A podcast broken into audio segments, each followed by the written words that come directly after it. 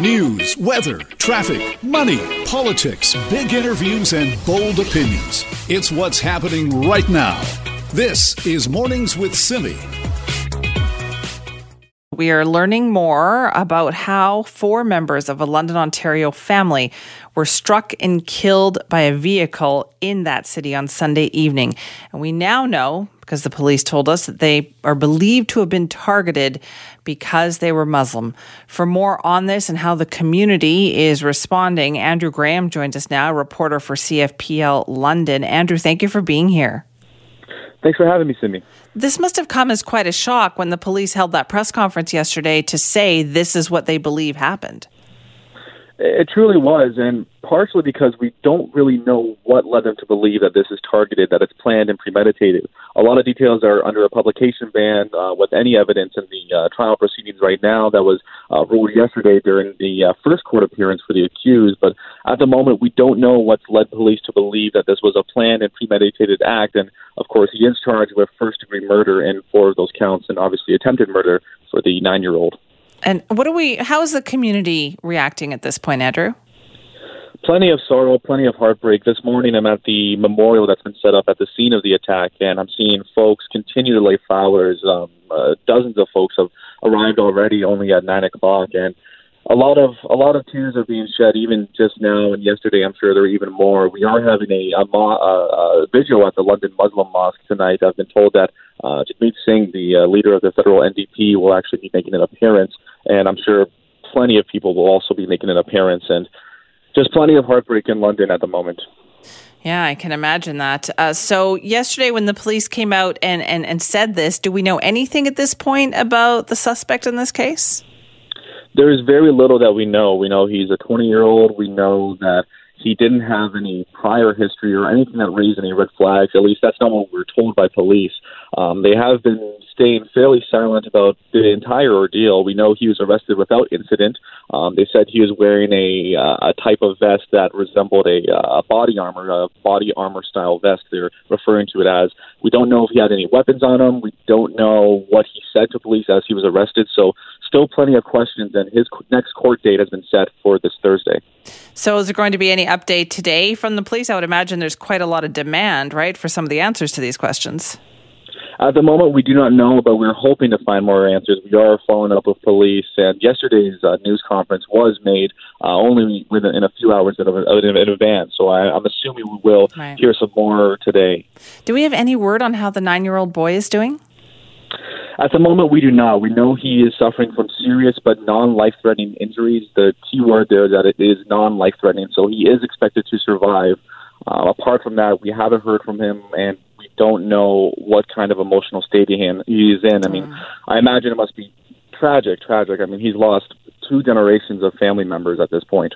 Oh, that is so awful. Um, Andrew, thank you for the update this morning. Thank you so much for having me. Appreciate that. Andrew Graham is a reporter with CFPL in London, Ontario, uh, where this horrific act happened. It was surprising yesterday. I was uh, reading the news in the afternoon and I saw this, and I think everybody was kind of taken off guard that the police chief came out and said, we believe this was an intentional act and that the victims of this horrific incident were targeted. Four people have been killed, nine year old boy still in hospital, and they believe that they were targeted for being Muslim. And obviously, more to come on that. As Andrew pointed out, still many questions that need to be answered. So we'll have those updates for you. This is Mornings with Simi. Well, as we've been hearing in the news, and we were just talking to a reporter in London, Ontario, a vigil is scheduled for tonight at the mosque of the five family members who police say were intentionally struck down by a driver in that city in Ontario. This happened uh, on Sunday evening. Yesterday, of course, came the update from police. Now, the London Muslim Mosque says the city and the country are just devastated in the aftermath of that attack. Nine year old boy still in hospital. Lots of questions about how he is doing. And police have said now the family members were targeted because of their Muslim faith. They say a pickup truck, they're alleging that a 20 year old London man jumped the curb and struck them as they were out for an evening walk and then drove away. He is now in custody. For more on this and the kind of the reaction to it and what it says about what has been going on in our country, we're joined now by Amira Elghawaby, who's a founding board member of the Canadian Anti Hate Network. Amira, thank you for being here. Good morning, Simi. What did you think when you heard this news? Like, it, I think it is shocking for so many people to hear that. Were you shocked by it? Yes, of course. Um, you know, it's um, it's horrendous to imagine that this beautiful family was out for an evening stroll, as many of us have been doing throughout this pandemic. You know, taking our loved ones, going out, getting some fresh air, um, and in broad daylight. You know, they're just mowed down in this way, and you know, a family is destroyed. You know, this little boy. Uh, who has lost both parents, a grandmother, his older sister. It's devastating, and so, you know, as as I was kind of sinking in yesterday, like my hands kept shaking. Um, I, I thought back to the Quebec City massacre, where six worshippers were gunned down by someone consumed by hatred as well. Um, it's it's it's really quite devastating for everyone. When this happens, and you mentioned the Quebec City situation too, everybody says they're so shocked by this, right? That that somebody would target people simply because of their faith, but yet it seems to keep happening in Canada, doesn't it? Well, I mean, there is sadly uh, a trend that demonstrates that you know uh, Canadian Muslims have been uh, experiencing um, elevated uh, activities where it comes to harassment, vandalism, assault. You know, we've had a spate of attacks against visibly Muslim women in Alberta, for instance. We've had um, all sorts of um, different types of um, incidents. Uh, there was a stabbing of a volunteer caretaker at Toronto Mosque last fall by an individual with ties to hate groups. Um, we've seen throughout this pandemic as well, sort of this, what I've been calling a toxic brew, in which, you know, c- conspiracy theorists getting together with far right groups and their racist rhetoric and really amplifying that, and then seeing that you know spill over into attacks against Asian Canadians as well. So it, it, the, the sad, sad reality is that um, we are seeing more division. We are seeing the promotion of hate online that's that's coming out in real life, um, and and there are those rare instances, uh, and it only takes one person uh, where that hatred spills over in, in a way that destroys an entire family and terrorizes an entire community. How can we fight this? I mean, it's the perennial question, um, but there are certainly solutions out there. So, um, first and foremost, when it comes to the online space, and again, we don't know what led this perpetrator to do what he did, but we do know there is a, a, climate online that is very toxic, that is very dangerous, that, you know, advocates have been calling on the federal government to rein in. We're waiting for legislation that uh, we're told is coming soon on that.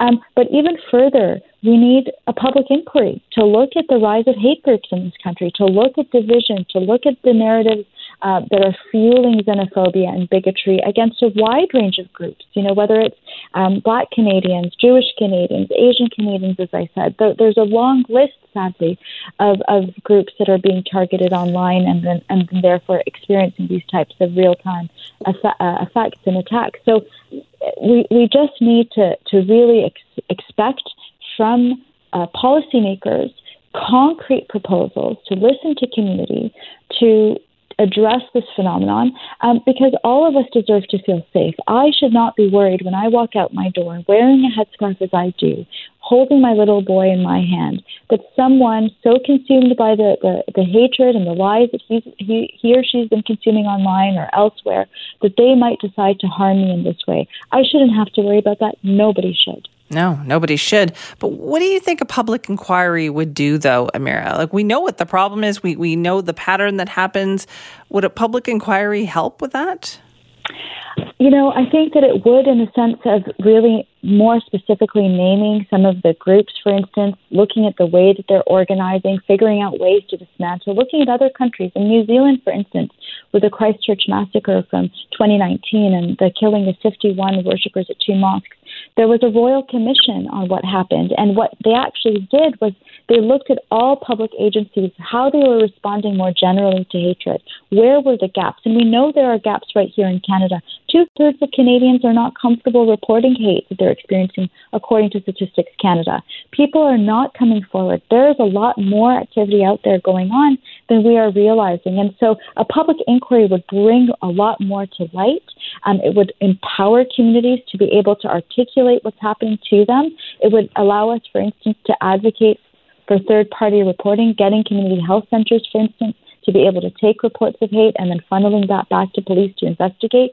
You know, there's a whole range of possible solutions to address this, but we're not provided the space to talk about it, to explore it, and eventually to make those recommendations to those who can make the change.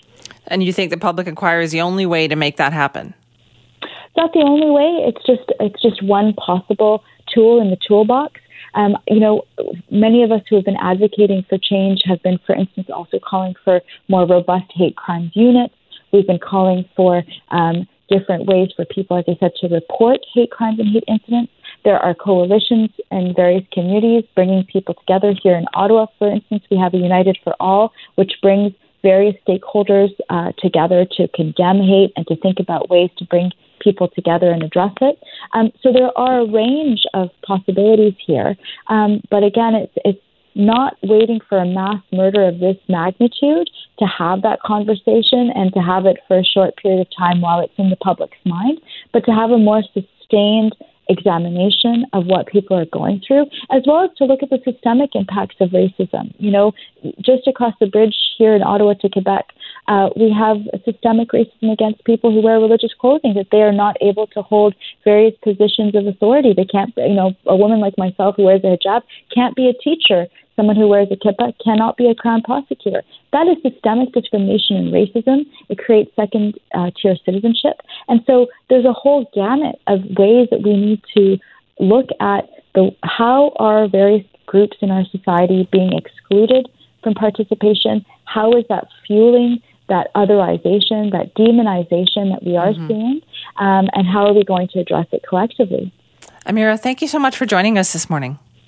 Thank you, Seema. Appreciate the discussion. That's Amira Elghawaby, founding board member of the Canadian Anti Hate Network, talking about the ways that she thinks Canada needs to deal with these issues. The latest, of course, unfortunately, being this horrible story out of London, Ontario. Five family members were intentionally struck down by a driver in that city. Four of them were killed. One, a nine year old boy, remains in hospital. This is Mornings with Simi. Well, when will the Canada US border open? For the last year, it has remained firmly closed, but lately there have been more and more calls for the Trudeau government to start making plans to reopen the crossing. Well, the U.S. government is on a big push to hit that 70% fully vaccinated mark among its population. Canada is trying to do the same. So, why aren't we talking publicly about a plan? The tourism industry would certainly like to. The Tourism Industry Association of Canada is launching a new campaign to get the border open. Beth Potter, the president and CEO, joins us now. Good morning, Beth. Good morning. How are you today? I am good, thank you. Why do you think this is the right time to launch this campaign? Uh, a number of reasons, actually. Um, you know, we've seen the vaccine numbers going up. We've seen case counts coming down, um, and the expert panel, um, you know, on testing released a report last week that said that we, sh- you know, we can start to open the border in a phased approach. Um, and so it's time. And we've been 15 months closed without international visitors, and our industry is, is hurting. It's, it's time for us to get back to work. Okay, so what do you think that looks like?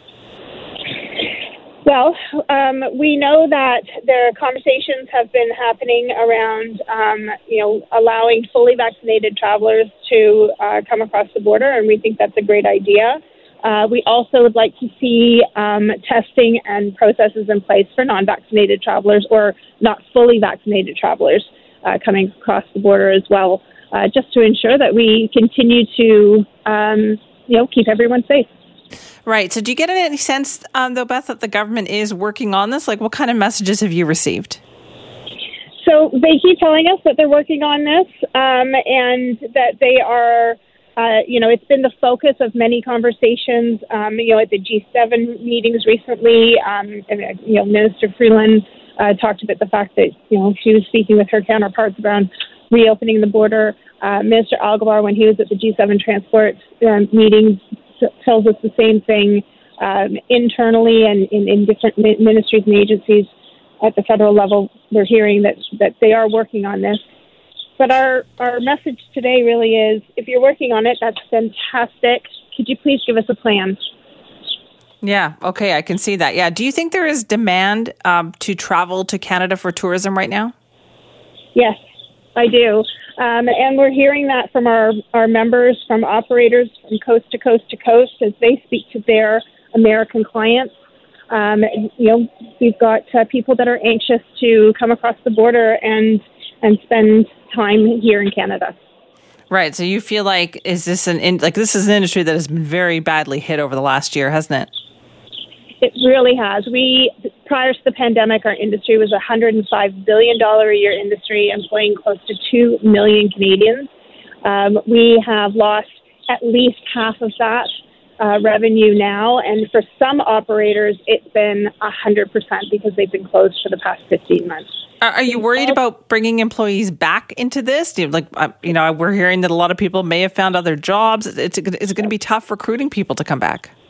We think it might be. Um, we've been talking to uh, operators. We've been also been talking to folks who've been displaced to try and understand where they are.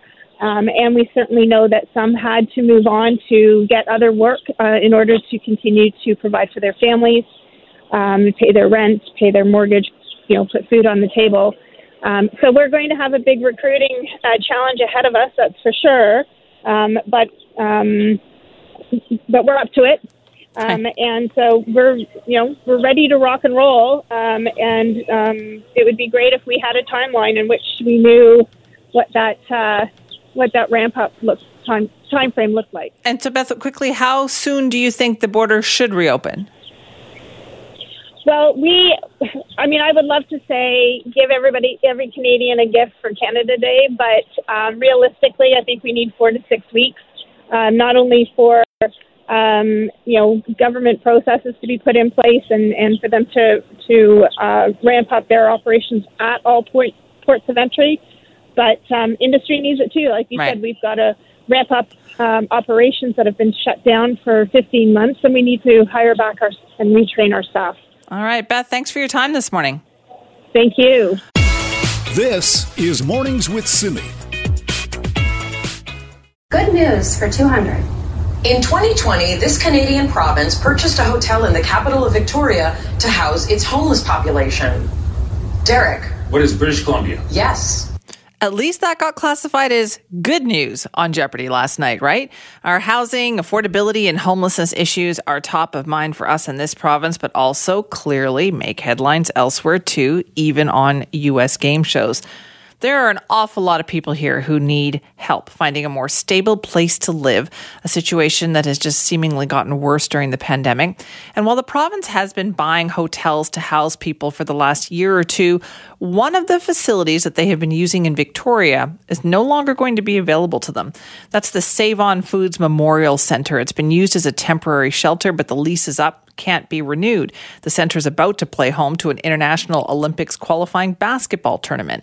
So, what about the people who've been staying there? Where are they going to go? Well, for more on that, we're joined by the Attorney General and Minister responsible for housing, David Eby. Thanks for joining us this morning. Thanks for having me. Were you a little surprised to watch that on Jeopardy last night? I was. I was really surprised. Oh. I thought it was under the good news category because I think it is good news. It is good news, right? But clearly, it's still an ongoing shifting situation. So, what's going on with the Save On Foods Memorial um, Coliseum situation? Yeah, we're not we're not yet where we want to be, which is uh, which is as many people as possible in stable, long term, permanent housing. Uh, it's a work in progress, and Save on Foods Memorial Arena is part of that. Um, we knew that at some point, uh, public health restrictions would be lifted uh, to the point that the arena would be able to be used for regular events, whether it's in this case a basketball tournament or a concert or whatever it was going to be. Uh, so there is an Olympic basketball tournament coming to the arena. Uh, we uh, talked to the basketball people. They uh, have put a lot of planning into uh, arranging the bubble and meeting public health requirements. Another location was not possible, and uh, so it's required us to uh, respond. Uh, but the good news is uh, we worked with the health authority and uh, Mount Tolmie Hospital uh, is a vacant facility, and uh, and we're able to use that facility. BC Housing has uh, has got it all up and ready to go. And the good news is for the folks who are moving there, they'll have either a, a private room or a, no more than one roommate. Whereas currently they have 42 uh, roommates in the arena, uh, so they'll have more privacy, and it'll be a more appropriate and, and longer term, although temporary setting as well. Right, before they move to permanent housing. That's what I was wondering too. So, is this a more permanent solution, or is this still a temporary one? Uh, this is a 12 month uh, use of the facility. So in Victoria, we have hundreds of units of supportive housing coming online, and we're working really closely with the City of Victoria to get those open and up and running as quickly as possible. Uh, and uh, so it's it's good news uh, for the people that are in these temporary shelters. There's one on Russell Street in Victoria. Uh, Mount Tolmie is another site where um, they will be closing and folks will be moving from there into permanent housing in the Capital Regional District. Okay, you said it's a 12 month lease then. So what happens after that? Where are people going to go? So it's it's not fully decided between the health authority and BC Housing yet what's going to happen uh, to that site. Uh, it's not currently being used for its old purpose, which was as a hospital. So there is a possibility that BC Housing could ultimately um, redevelop the site for housing. But those folks who are in the hospital, uh, staying there and using it as a shelter for this period of time, will be moving over into um, uh, permanent housing. Uh, and so there there are three sites with uh, modular housing that are going up in Victoria. There's a site in Saanich. Um, and uh, there's also affordable housing going up throughout the region, and some people don't need the supports; they just need a place. So um, we're going to be able to get people inside to permanent housing, which is what uh, everybody's goal is. Yeah, how do you feel the last couple of months has gone? Right, there was the moving people out of the different parks, whether it was in Vancouver, Victoria. Um, how are you feeling about how that process went? Is there stuff that we can do better?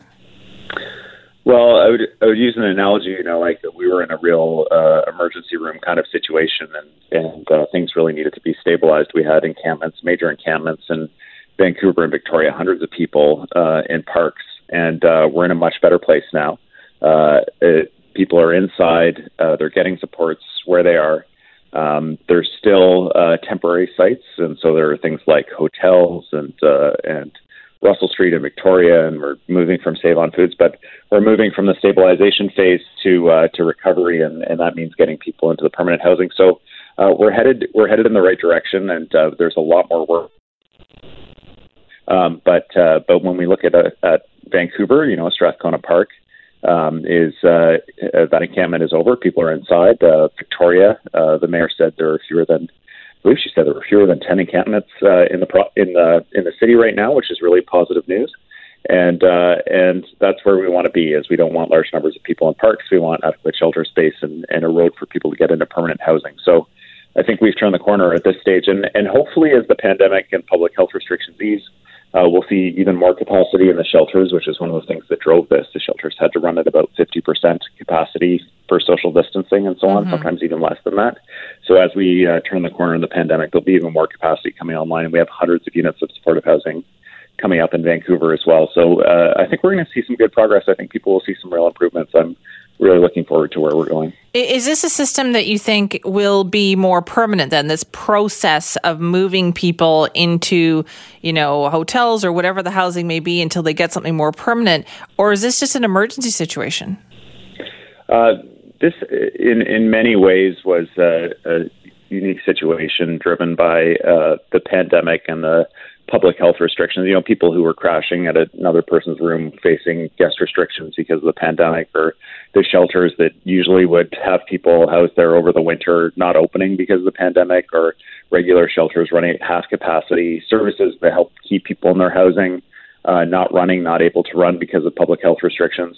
Uh, we saw a really significant uptick in visible and uh, street homelessness, visible mental health issues in communities across the province. And wasn't just BC, it's across North America. So these are measures put in place to get people inside, get them stable and supported through the pandemic, and uh, and ultimately to transition to permanent housing. We're putting uh, a really significant amount of uh, resources into ensuring that uh, our homeless uh, uh, problems and crisis, really, in many parts of the province, is being addressed from small communities. I'm working with Grand Forks right now to uh, to our largest communities like Surrey, Vancouver, Victoria. Right, we're going to have to do this for a long time, right? This is not something that we can just say, "Well, the pandemic is over and we don't have to worry about this anymore."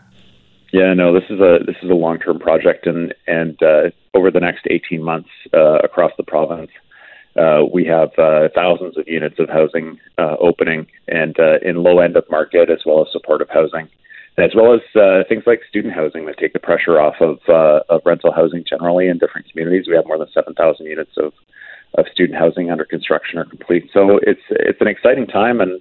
But there's a huge amount of work ahead, and, and one of the big parts is we need our municipal partners to get the housing units that we're funding through their approval processes. We have uh, thousands of units in various municipal processes across the province, and just encouraging our city partners to, to get those approved, to get those to the point where we can start building. Are there a couple of communities where you think they really do need to get on it? Like, would you single out any communities for that?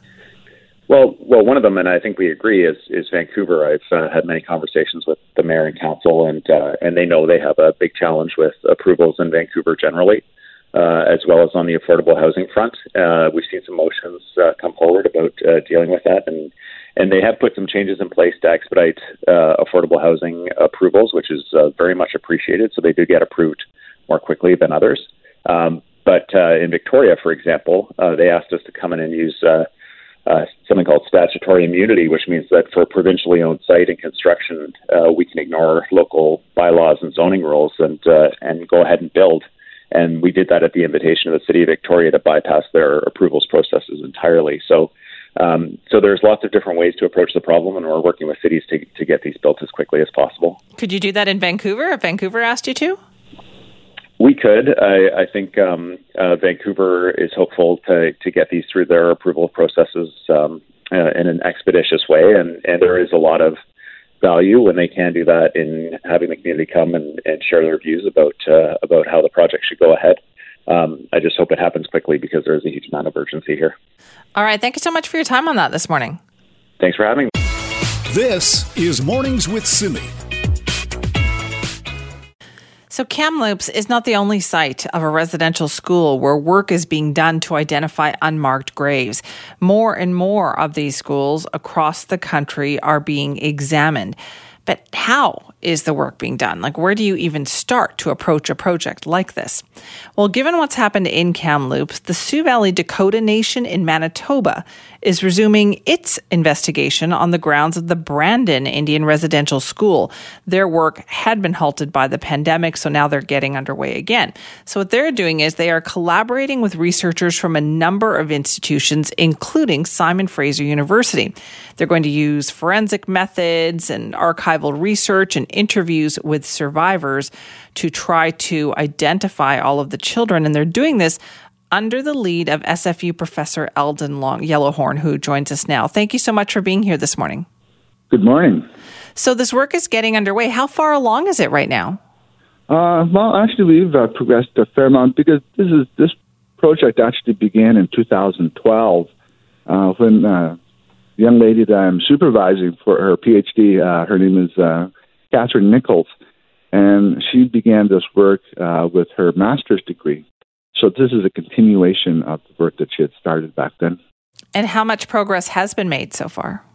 Well, um, I mean, we've done the initial surveys and uh, had an opportunity to use uh, different methods in order to uh, ascertain the edges of the uh, cemetery and to look for uh, unmarked graves in that area.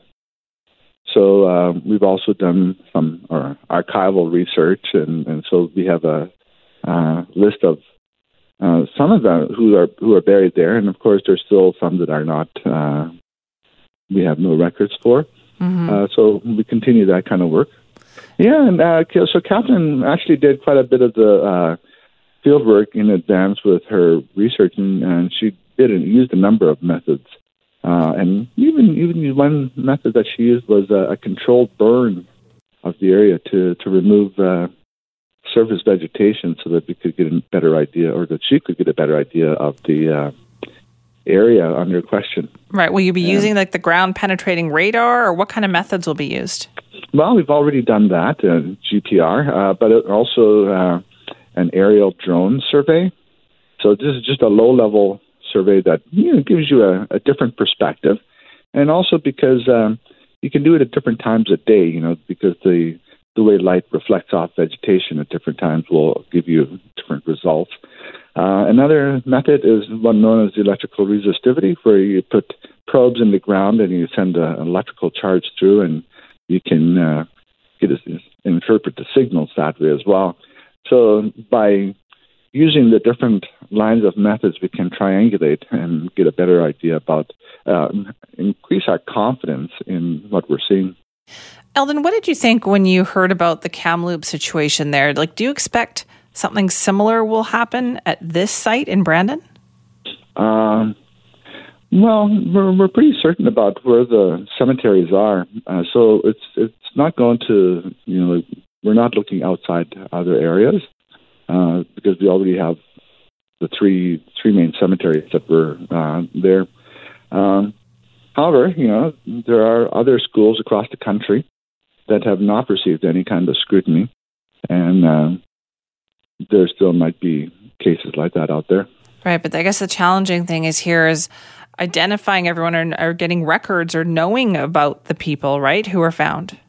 Yeah, I mean, uh, one of the ways that, because we do use forensic methods, and you know, uh, and also we're archaeologists, so uh, whether we have records or not is uh, doesn't really make a difference to our work uh, because we have other techniques that we can use. You know, for example, um, one that is becoming more common is uh, forensic use of, uh, of DNA, and that's something where you know, we have a geneticist on our team uh, who can help us along that. In case of you know where repatriation is requested, we can have a very certain that uh, who's uh, who's related to who. Right. So you're going to determine that. That sounds that's a huge project. That sounds like it's going to be going on for a long time. Yes, yes, it's a multi-year project, and you know we're uh, and we're all researchers, so we're all very patient. You know, we verify and verify, and and uh, you know we want to be very certain about what uh, uh, results we get from the project. Right. Do you think there's a lot of interest in the work right now, Eldon? Not just your site, but sites like that across the country. Um. Well, back in 2009, I had a, a sabbatical year, and and during that time, I was uh, hired by the TRC uh, to go around to some uh, residential schools that were known to have uh, cemeteries but were abandoned, and uh, so my job was to go to visit these places and to ascertain, you know, where the cemetery was, what its condition condition was, and uh, this sort of thing. Right. So you're saying this work has kind of been done for a long time, though. But what about the records? Like, uh, uh what kind of record keeping was done, even though they knew where all the cemeteries were? Mm, well, I mean, like, uh, record keeping was very spotty back back then, you know, and and also uh, in the intervening years, there there could be any number of uh, things that would destroy records, like a fire or a flood or something along those lines. Um, and also, you know, when agencies move from one place to another, uh, maybe some of the records get uh, lost, or you know, there's any right. number of reasons that could happen. What do you hope to achieve out of this project, then? Um, well, you know, the uh, we're, we're guided by this uh, International Convention on the Rights of the Child, and Article 8 of that speaks about uh, the, the right, every child has a right to an identity, and if that identity has been removed by the state, then the state has an op- uh, obligation to help restore that identity. And so uh, we're we're working under a guideline and, and using that as our uh, you know benchmark how we uh, recover identities and restore identities to children who had their identities taken from them. I look forward to hearing more about this. Eldon, thank you for your time this morning. Oh, you're welcome. Thank you for your interest. That is Eldon Yellowhorn. He's a professor of First Nation Studies and Archaeology at Simon Fraser University. And they are part of the research team that is working with the Sioux Valley Dakota Nation in Manitoba and they are resuming an investigation that they started a few years ago to identify the children buried in unmarked graves at the Brandon Indian Residential School. And as you heard Eldon describe there, it is a pretty extensive project, but their goal here is to reclaim the identities of the children who died at that school during its operation from 1895 to 1972. Just being able to tell families that, yes, you have a family member here, a loved one here, and allowing them to have that closure is what this project is all about. But also, as you heard, it's going to be a long road to getting all of that done. This is Mornings with Simi. Well, you know, the graduating class of 2020, they had it tough, right? Right up until March of last year, their year was proceeding normally, and then everything got shut down. No ceremony, no grad outfits, no nothing. And now here we are in 2021. You'd like to think things were different. It was a very different school year for this class. Uh, but many parents feel that this graduating class is also getting the short end of the stick. Restrictions are being lifted, uh, right? We've got vaccinations happening. Is there a way for the graduates of 2021 to celebrate safely?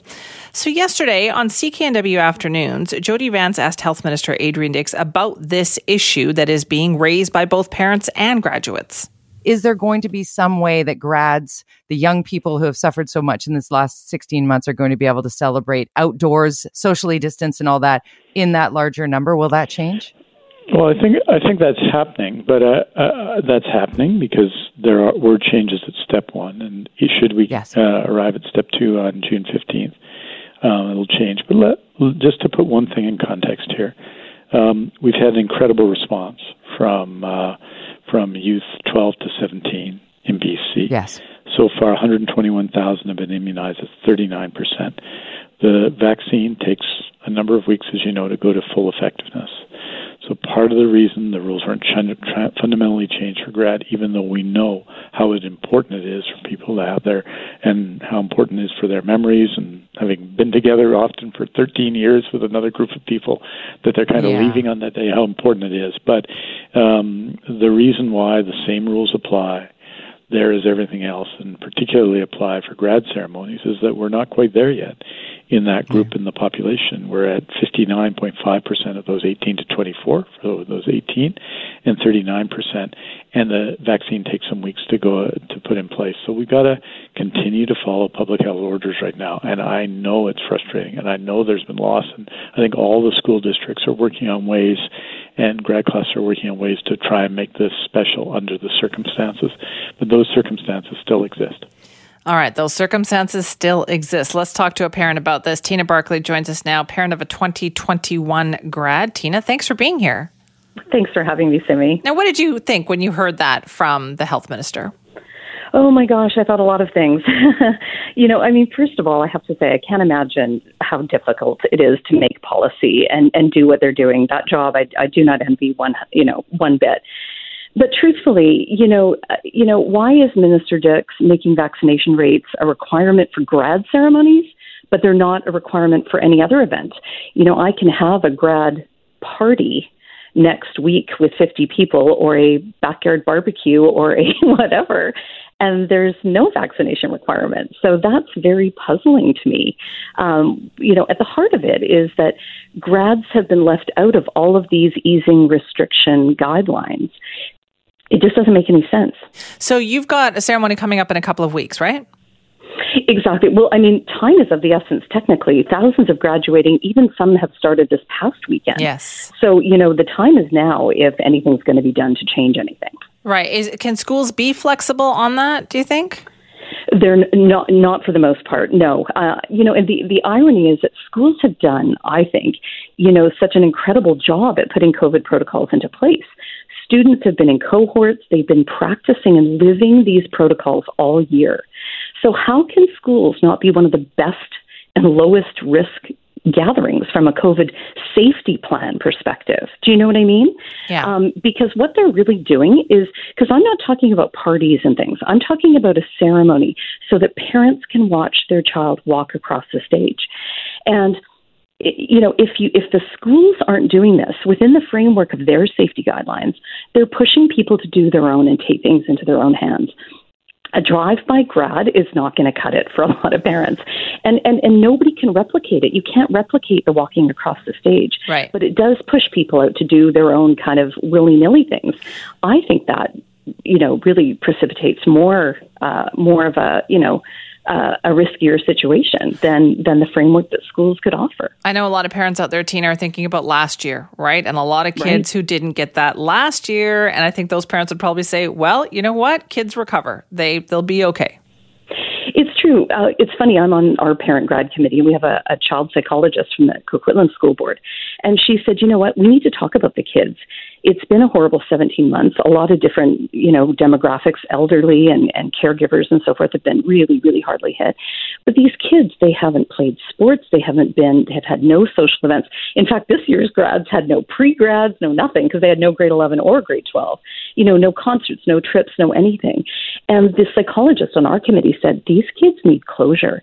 You know, they need to have this milestone. It's just not healthy not to. And, and schools would argue, you know, oh, we're going to, you know, she's going to drive by and we're going to give her her diploma. But it's the ceremony, it's the experience, and right. it should be a it should be a family experience. So, what are you um, hoping for? You want to be able to gather? I want, if I'm able to have a wedding, stage two next week, if I'm able to have a wedding for 50, a birthday party for 50, go watch somebody play soccer with spectators of 50, why can my school not have 50 people socially distanced for a graduation ceremony. Oh, we will ask that question. Tina, thanks for your time on that this morning. I appreciate it. Thanks, Simi. That's Tina Barkley, a parent of a 2021 graduate, posing the question if you can do all that starting June 15th, why can't we help out with these high school grad ceremonies? You want to weigh in? Simi at cknw.com. This is Mornings with Simi. All this week, we're talking about food insecurity, and today we're focusing on a very important source of food for so many children that is, their schools. And for kids who don't get enough to eat at home, there's always been the chance for them to improve that situation at school. But the COVID 19 pandemic has been incredibly detrimental to that effort.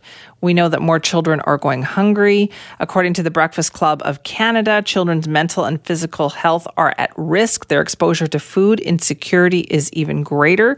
So, we wanted to talk about the work today that is being done to combat that.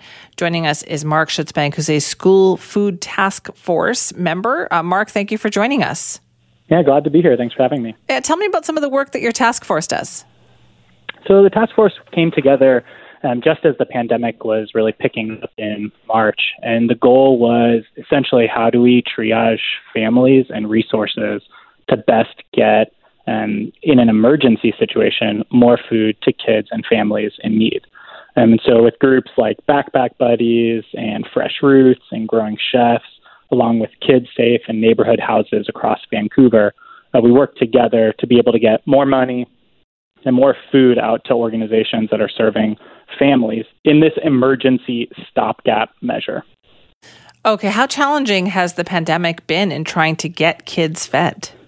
Yeah, so if you think of the structure of kids' lives, uh, they're spending most of it either in bed or in school. And so when families uh, need support, sometimes that, that comes at school. So when kids are not in school, some of the people that are able to serve them best, whether that's a teacher that's spending time with that student or a counselor or a food service provider, they're not able to get that. So when the pandemic shut down schools, that created a, a huge challenge for kids getting food at school. And but I think you know part of what the pandemic has done in, in so many areas of our society, it's really pointed out that uh, here's the the weak places in our in our structure and how do we best support them. So even before the pandemic, uh, on average, a teacher was providing about thirty dollars uh, worth of food to their students every month. So that's roughly two million dollars across BC annually that teachers are shelling out for granola bars or, or anything to put a plug in in the gap of hunger. And and a granola bar does not a meal make. And so I think the one of the big lessons here is how do we help stop poverty first of all because that's really the the condition that creates hunger. And how do we create a, a society and, and particularly how can we use schools as a place of a right to food where students can feel safe to be able to have access to that food? One of the other pieces that we've learned is and just because you bring food in if you're targeting vulnerable youth uh, they may not want to be targeted. And so uh, kids know who's in need of a, of a food program. And those students will actually choose to throw that food away rather than be labeled as poor or needy. And so, how do we rethink kind of a universal food approach so that students can feel safe? So, that's actually happening across Vancouver in, in a number of schools. And so, there are programs where everyone is able to be able to come for lunch. And that the whole program is focused on joy. So, instead of spending the time, staff time, trying to figure out who is needy of this lunch, right? You have Right. to say, oh, your parents only make this much money, but this, you know, family makes ten dollars more, and therefore they don't qualify. Uh, we're not. I think the the list is how do we change that that focus, and how do we be able to provide uh, more access to food that is dignified, supports learning, Yeah. and, and be able and is able to really connect to, students. And so I think the work of the task force has been to strengthen the bonds between organizations across the city that kind of stepped in to double their efforts, stick a, a larger thumb, if you will, in the dam of, of food insecurity, and then rethink what we can do to be able to have a better society that has access to food for, for all kids. So, how big of a problem is this, Mark, in Greater Vancouver? Like, how what do we know about this situation that's facing children right now? Yeah, so the, the stats are, are hard to be specific in um, because families don't like to share where they're at. So some of the best research coming out of Statistics Canada is showing that roughly one in seven Canadians as a whole um, are in a household with food insecurity. Here in BC, there's estimates about one in five children are in a household with food insecurity, and and that can be from anything because of you know family may be living in poverty, and but it's also if a student forgets their lunch at home, if a student uh, chooses not to eat because of an eating disorder or discomfort with the food that's available, all those students are hungry. Um, and w- if you've experienced hunger, uh, you know it's really hard to learn. It's really hard to be present and to focus. And so, in addition to all of these students that you know are uh, consistently facing food insecurity at home, when we don't have programs at school that are uh, universal in nature, that are health promoting, it, it makes it a lot harder to then uh, support those students who are even more vulnerable. So, what needs to be done here? Like you're talking about, you know, obviously giving food to every kid, but how do you apply that in school districts when they're already so short of cash? Yeah, so school districts are, are definitely short of cash. This is a, a- bigger problem, and, and many of the members of the task force are part of the Coalition for Healthy School Food, uh, which is a federal coalition of organizations, everybody from uh, Diabetes Canada all to these small organizations like Fresh Roots and, and Growing Chefs here in the lower mainland, as well as uh, neighborhood houses. And, and so that coalition advocates for a cost shared universal uh, meal program at school. So what does that mean? It means that every school, every student who wants to be able to come to lunch can have access uh, to that food, and that the food is is respectful and connects to the curriculum, and so that teachers can participate in the learning that is possible for for learning. And it calls on the federal government as well as the provincial government and local governments to be able to support that. Here in the lower mainland, uh, many local governments are participating in that. Um, in Vancouver uh, is uh, a signatory to the coalition, and so they have endorsed those principles and they've advocated at the provincial level uh, to be able to move that forward. And, and actually, in this new government, uh, the mandate letter states that the ministers of education and the minister of agriculture should be working on this issue in particular. And so, uh, you know, this is a, a case for how do we allocate appropriate resources to be able to have both governments and also parents that can share uh, in this funding to be able to support healthy food at schools. You know, when we started thinking about school food across the world, was often a response of what do you do with excess agricultural food? And the you know the U.S. government said, oh, why don't we just put that into schools?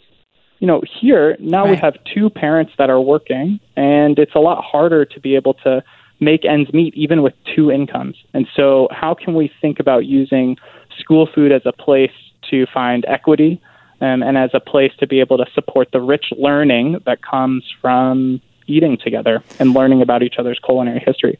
Listen, Mark, thank you so much for joining us to talk about that this morning.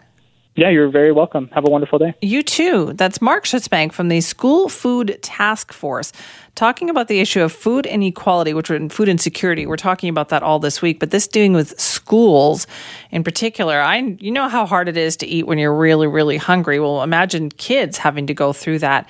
And how do you avoid the stigma of having a couple of kids in a classroom feel like they don't have enough food? You don't want to single them out either. How do you just make sure the kids are well fed? That is the challenge there. And they know that one in 3 children right now are going hungry, uh, and that is up from one in for children before the pandemic. For more information, you can check out the United Way of the Lower Mainland and, and take a look at some of the programs that they are working on to help with this situation.